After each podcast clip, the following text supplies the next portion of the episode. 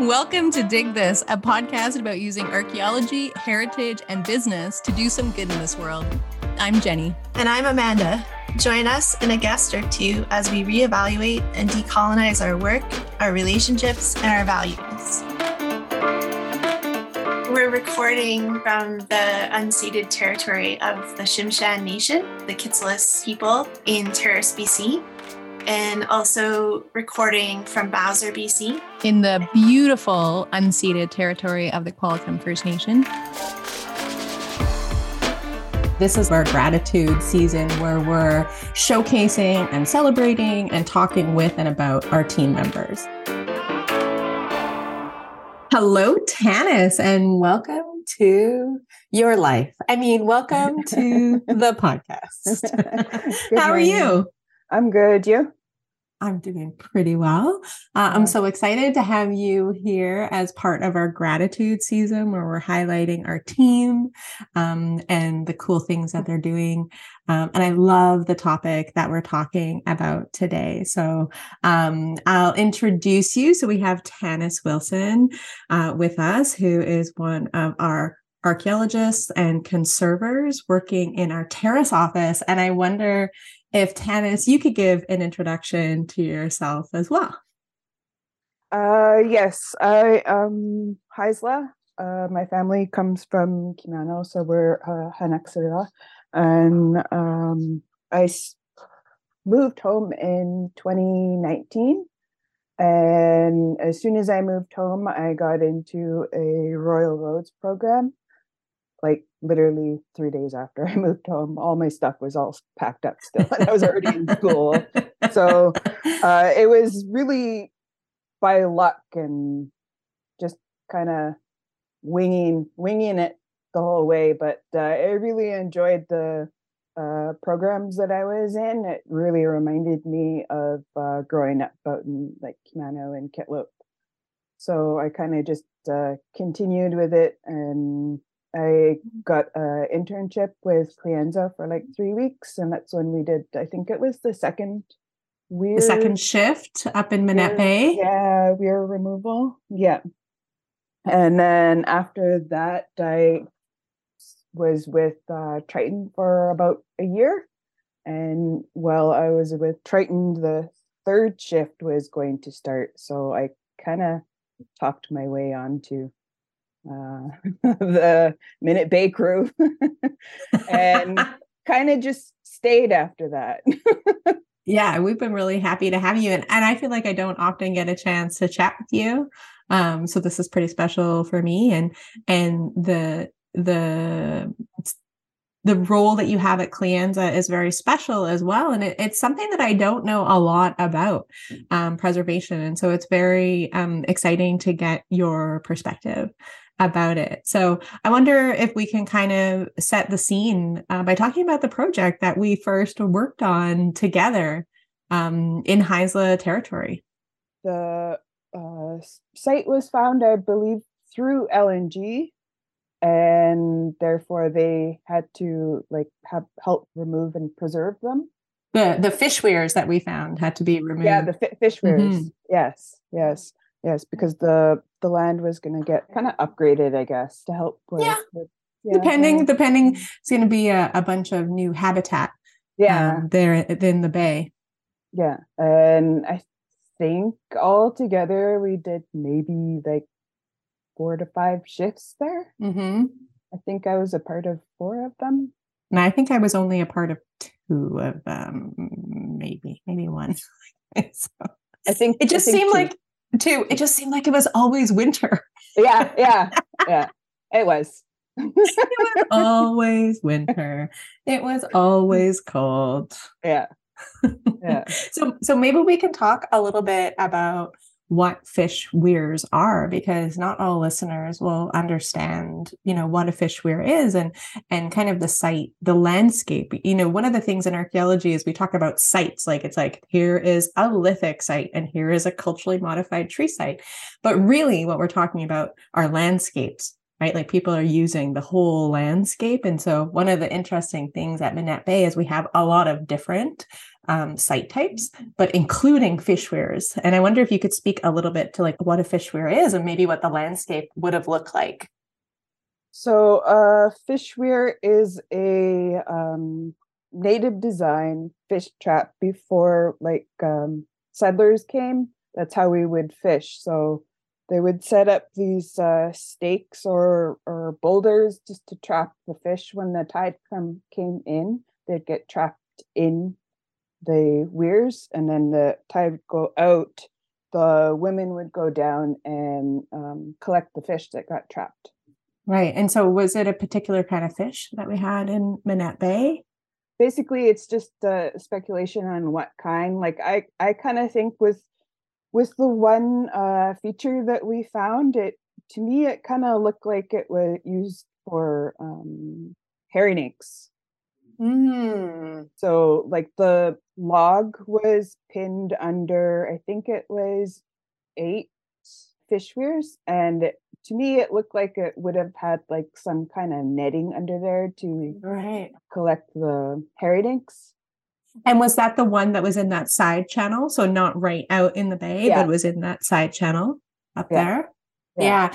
And so interesting. I didn't realize uh like that maybe herring roe was being harvested. So that's that that herring run that we have down here on the island is at the end of February, beginning of March. Basically, we're coming into it pretty quickly here. And is that Yeah. around the same time that that herring run would be? It's it's usually after oolichan season. oh, okay. So a bit a bit later. Yeah, Right. yeah. Yeah, and that was the first fish weir site um, of that size uh, that I had ever worked on. So it was super mind blowing, and it's such an interesting story for the community. Um, and one of the really exciting things that Haisla did was commission the production of a film related to this project. Um, which we have uh, in a number of places online. So it's on uh, the Haisla webpage and it's also on our webpage and it's called um, Since Time Immemorial. And it, it's such a cool story. Um, and so what kind of do you remember what kind of dates and, and we got from this and, and how it impacted the community? So the youngest fish weir that we have, I believe, is a hundred and like forty-eight years old, and the oldest one is two thousand eight hundred and something. I can't remember, but it's it's pretty up there, and it, it basically says that we've been working on this land for that long. We can prove it now. It's Mhm. not just oral history. Yeah, yeah, Yeah. exactly. And unfortunately, in a B, in BC, we haven't always recognized the strength of oral histories, um, and so uh, that's something as a society we're learning is a really important part of the histories that were here before settlers arrived, um, and that tells of that deep history. So we have this um, archaeological roof that supports the oral histories that were already known you know almost 3000 years old and i remember when we uh, we're recording the film and we were talking about that with the community and it was really emotional because it proved what people had long known and it supported the Haisla strength of claim for the territory which again Haisla already knew but the way our court system works is the burden of proof is put on the communities to prove that they were here as opposed to the burden of proof should be put on the government to prove that they weren't here yeah, yeah. what is it called? We we are here. The first film. When it, uh, i think we called it since time immemorial so yeah, yeah. We have uh, Christmas um, Christmas dinners with uh, each of the major cities that all the Haislas live in. And at the time, I was living in Vancouver, so they had released that to our uh, Christmas dinner first. And I sat there. I was like, that would be pretty awesome to be part of. I like I I was sitting there and I you can see like the tears coming coming down my face. I was like, I want to be a part of that. And this was like before we had even discussed on moving home. So it like literally just all lined up. It was so cool. yeah you were being told to come home yeah. it's, Basically. ki- it's kind of how it seemed right Yeah. Yeah. yeah that, i mean that's awesome so so we're talking about like the importance of fish weirs and not not just fish weirs. This is a really dynamic landscape. So we have village sites, we have culturally modified trees in the area, we have trails. Um, there's lots Medicine of patches. medicine patches, cultivated forest uh, patches, gathering areas, tons and tons of stuff. Really dynamic landscape. Um, kind of a very special feeling to it as well. When you stand in Yeah. the Minette Bay, it, it feels really Yeah. special Yeah. Yeah. right? Um, and so these are all really sensitive sites in and of themselves, but we're really talking about kind of the fish weirs today as an example of preservation techniques and and just not only how can we improve preservation techniques, but why we should improve preservation techniques. So I wonder if you could kind of take us through um, the process that you've been doing uh, at our office, right from you know when the fish weir stakes come into our office, that process, and then kind of what we've been doing recently, which is now getting ready to transfer stewardship uh, to Ottawa. So I wonder if you could kind of take us through that process and your role in that. Yes. So when we got the stakes out of the ground, we would try clean up most of the like sediment on the weirs at the site. That way it would be like easier to clean up it than in the office, right? So then Right. uh, we'd do like a second bath at the office, and it would be like uh, basically just uh, getting as much of the sediment off, and then relabeling photographs and measurements and weights, and entered that all into the table for later use. And we also um, basically made homemade bins for all of them, various sizes. like, because You should take a patent out. They're like customized bins. yeah. So we we made like a whole bunch of various sizes of bins because we have like fish weirs that are like the size of my pinky to like taller than me. Mm. Yeah. I remember, I remember carrying out a six foot tall one and trying to make a splint for it. And I carried it oh, quite a ways, two kilometers or something back to the truck. I tried my best. I tried my best. So can I ask you again, because I'm learning about this. I have I was not part of the conservation process. So I'm like, I'm genuinely curious. So when you're doing the washing, are you using like the same marine water or are you using like diluted water? Or like how are you doing the washing? Uh, we just use regular tap water. Mm. Um, and then we do regular um, water changes and cleaning because they're they're very stink. Yeah, I heard that. And then if they get took- left, It took it took the like the smell stayed in the office for quite a long time. yeah, the funk. We were we were quite happy to get a whole bunch of like uh, CMT cookies to kind of cover the smell. Oh yeah, the cedar. The cedar would Yeah, freshen yeah. it up a little bit. Yeah, yeah. the little bit that I uh, know about uh, organic materials is what happens is when we have these like wooden features or wooden sites, there's actually a change that happens at the cellular level, and so when they've been waterlogged, the cells actually um, like swell up inside, and if we just take that water away, those cells will collapse and with that the the material will collapse. And so it, it needs to be slowly replaced with something that can hold those cells in like their stretched out shape. Very much a layperson's understanding. I'm sure there's people listening like scientists who specialize in waterlogged wood and they're like what the hell is she telling people Oh, But so that's why the water needs to be like carefully um traded out. And so and so and then what was happening? What was the cause of the funk? Was it just like what was it? Uh, it was from being at Minette Bay too long, basically. Oh, okay. Okay. yeah, Minute Minette Bay's kind of stinky. Funky. Yeah. okay, okay. Now I get it. But yeah, I Bog- kept bog hearing water, about this bog funk. water. Yeah. Bog water. Yeah, I kept hearing about this and I wasn't quite sure.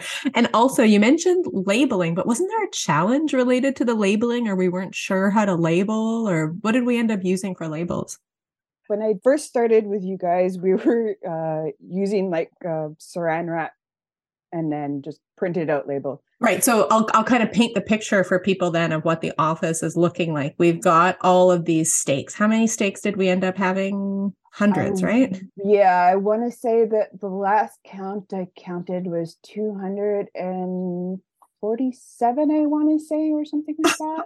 so hundreds and so they they range in size like you said from a small like little bitty like your pinky up to like the height of a grown person taller than you. We have them all in the office in various totes and bins. Like I heard uh, it explained as one of those underbed storage totes, yes. right? And they have this water that is getting kind of funky sometimes and constantly being changed. And so these things are ever, they're very, very sensitive. So how long has this process been going on in the office? This this like t- this tending to these stakes? Basically, since 2019.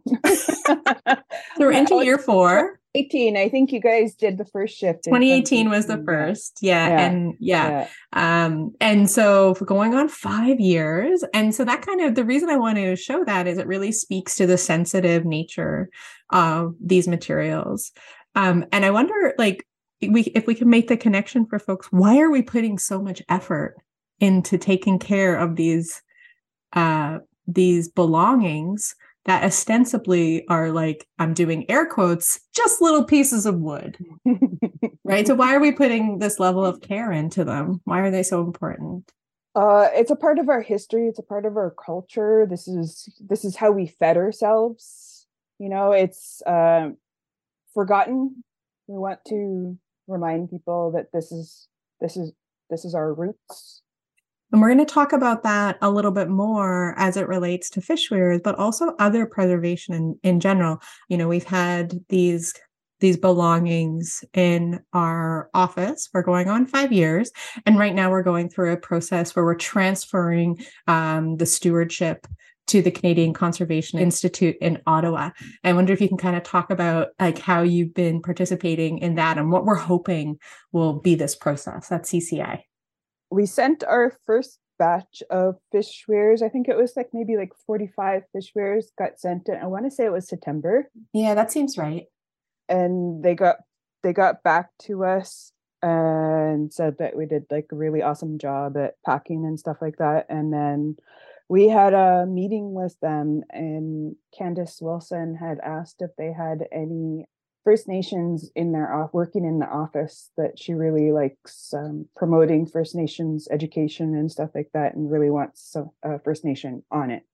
So they said that they didn't, but they could look for one. And then Candace proposed that I go with one of the batches, and it's basically started the ball rolling on getting me to go with either the second batch or the third batch they're going to show me the steps in what it takes to preserve uh, waterlogged artifacts and hopefully start a internship program through that with Museum of Anthropology because they have already started an internship. They want to send somebody to go to the Museum of Anthropology and kind of get to know the basics and then after that go back over to ottawa and learn more.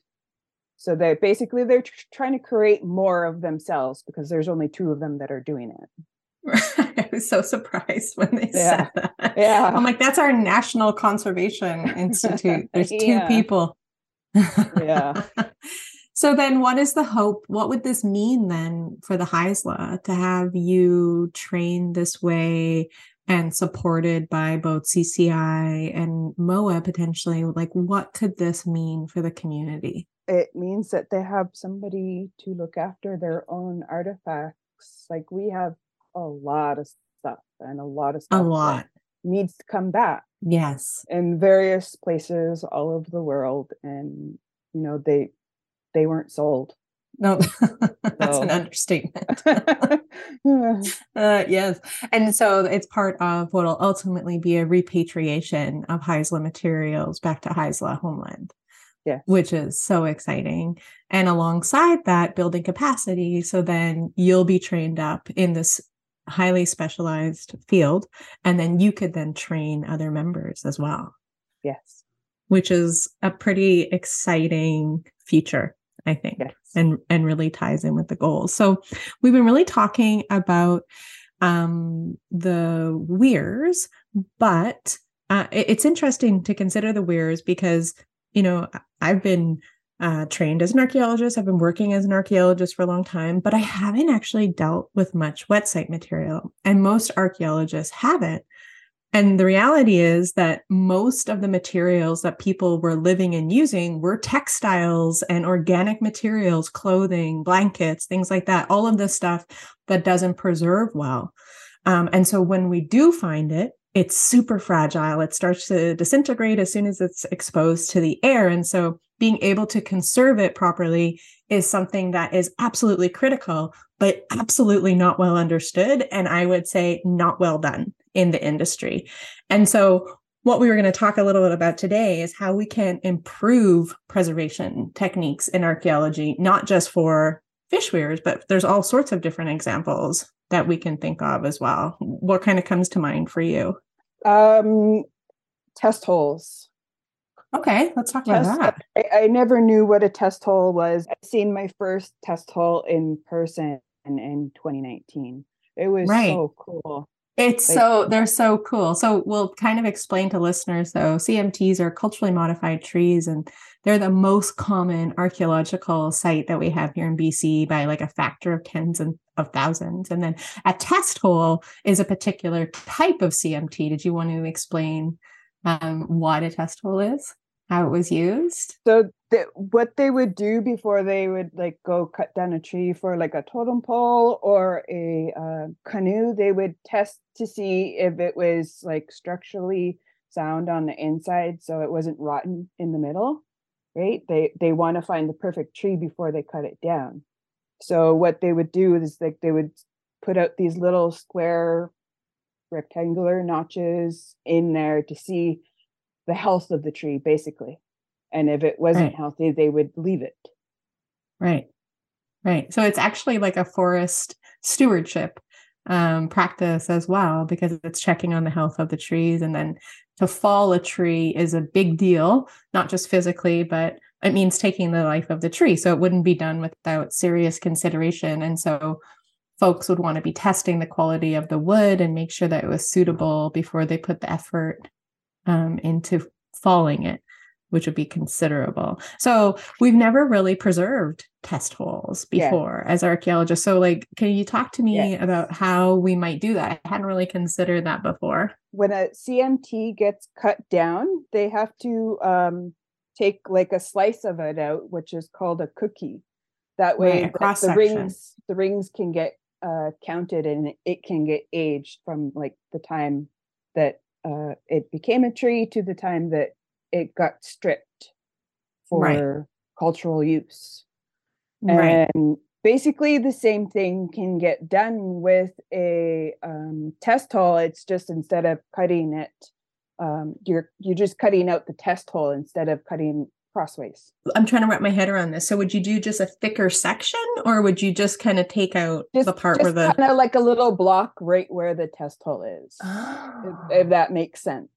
Yeah, I think that makes sense. And Yeah. we can also put um, photos um, uh, alongside this episode of like a CMT cookie and a test hole because it can be hard for folks, I think, to visualize if they Yeah. have never seen one before. And so, you know, test holes um, are pretty unusual. I'd say, you know, I've seen m- many more like bark stripped CMTs than I have test holes. And so, like, what would preserving it do? Like, what would be the impact of preserving it? I really want it in uh, like the band office, the gym, the health center, the school, and like having like a little like blurb of what it is, how old it is, and, and where it was found, and why why it's um, culturally significant. That way, we can like help uh, inspire next generations. Right. And Right. make that connection, show people. Yeah. yeah as a learning tool as well what other ways could we improve our conservation techniques in a way that would help promote this level of community pride and education I would I would also say better cutting of the cookies of mm. the CMTs. Sometimes we just get a whole bunch of pieces and they're not labeled properly, so it's just like it's like and we we get like truckloads of them, so we're trying to like um, piece them all together to see it. Does this one go with this piece? yeah, so it sounds like there's a level of care yeah. that um, you know foresters as well as archaeologists need to be promoting uh, that shows these cookies and samples as being really valued belongings of the nation, like that have great potential within them. I think, I think that as a discipline and as practitioners, we can get a bit lazy and not put the care into things that we should be because we forget that they um, well a don't belong to us and b that they have great potential for education and cultural significance as well far beyond um, the significance that we might see in them something that comes to mind for me that i'm thinking of is going back to those wet site materials like i kind of shudder to think how many organic materials like textiles and baskets and things like that have been lost oh, because yeah. archaeologists didn't know either what they were or how to care for them. Yeah. Which is so crazy. Yeah. really, really, really bad. Um, it would be great if there was an opportunity to widen um, this idea of internships that archaeological companies could take on and so, in terms of building capacity for communities in the future, what do you see the role of archaeological companies in that? Like, what what's our re- responsibility? I believe knowledge is power. Like with the fish weirs, when I was in the uh, Royal Roads course, the other students were saying that they used to walk around Minette Bay all the time and didn't know that the fish weirs were there. So, yeah, knowledge is power. Like he he remembers seeing it but didn't know that it, what it was. And like he grew up like hunting in that area so he he seen it a lot and just had no no clue what it was. Hmm. i had i had no clue what it was right? And how do you think archaeological companies can help with that? Like what can we do to help with I, that I, knowledge building? Well Kleanza is already helping because of the because of the fish weirs and like the cookies uh last year the Haisla Nation received their first ever return of cookies. Like they. I don't think that they ever said yes to getting a return of cookies, and that was their their first time. Like the uh, BCTS was really surprised that they they had to come along with us and take pictures because no nation has ever received cookies mm. before. So so it's and so BCTS is BC Timber Sales, just for folks to know that. So that's kind of like uh, the provincial forestry harvesting arm. Um, and so do you think that um, other archaeological companies have, you know, should be obliged to do things like internships and training and, and what that would mean? Yes. Like my my my family has learned a lot from me just from right. me me telling them. So the the knowledge is getting spread around. So if other companies do the exact same thing it will just it will grow from there right? Right. And, and, you know the wonderful thing about it it actually becomes this reciprocal knowledge transfer. It's not just about for example you gathering knowledge, we also get to benefit from your knowledge. And so it becomes this like circular sharing of information which benefits everyone um what like do you think that clients should be made more aware of this too uh, you know many in many cases um you know we try and find opportunities for clients to to foot the bill basically for these internships and so on. Not because we don't want to foot the bill we do but they're expensive to do and we don't we don't you know archaeology not huge not huge profit margins i'm here to tell everybody. And so how can we better educate clients about their obligation to maybe leave communities in a better um, situation capacity wise than the way they found them well but like like you said before it, it it is sharing of knowledge. So if they have somebody that is from that nation already like working on the project that that that we're working on that means that uh, both people are getting that knowledge. Right. Both, both companies both you know everybody that's involved. Like Right. not not not many people will will share their knowledge just openly right? You have to be you have to have that connection and if you're already working together and already like in in a good situation that person's going to share their knowledge. Right. You get a whole picture instead of you know what you learn in the books Yeah, exactly. And you can't really learn this stuff in the books. That's how we got into this problem in the first place. is there's a whole bunch of stuff out there that aren't that isn't in the books. And then the benefit, I mean, the the secondary benefit, which is super important, is not only is it knowledge transfer, but we're also building relationships and like getting to know people and build trust, right? Like so archaeologists are at a bit of a trust trust deficit when it comes to communities because we've had such a terrible history. And so we need to work hard to get that trust back. Um, and this is one of the ways that we can do that.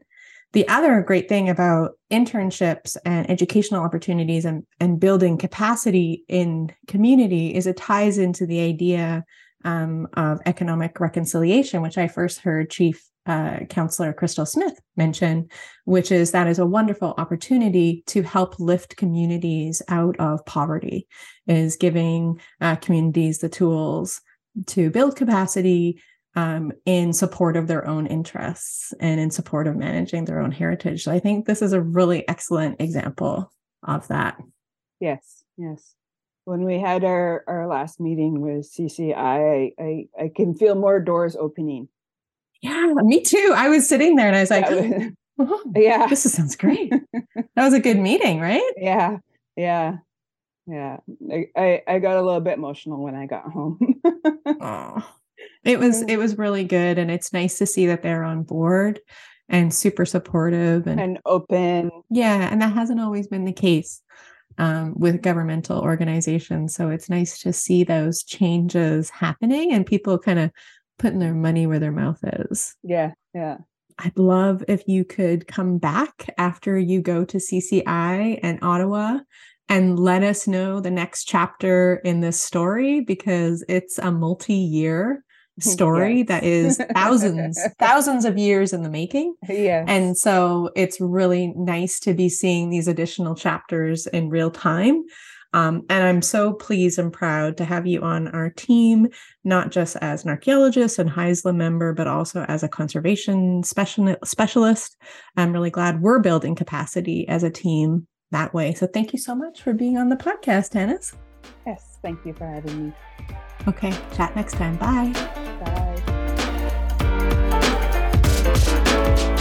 Hey, folks, thanks for listening to this episode of Dig This. If you've any questions or there's something you'd like us to dig into, reach out online. You can find and follow us on Instagram and Facebook at Dig This Pod. If you dig us, leave us a review and tune in next week for a new episode.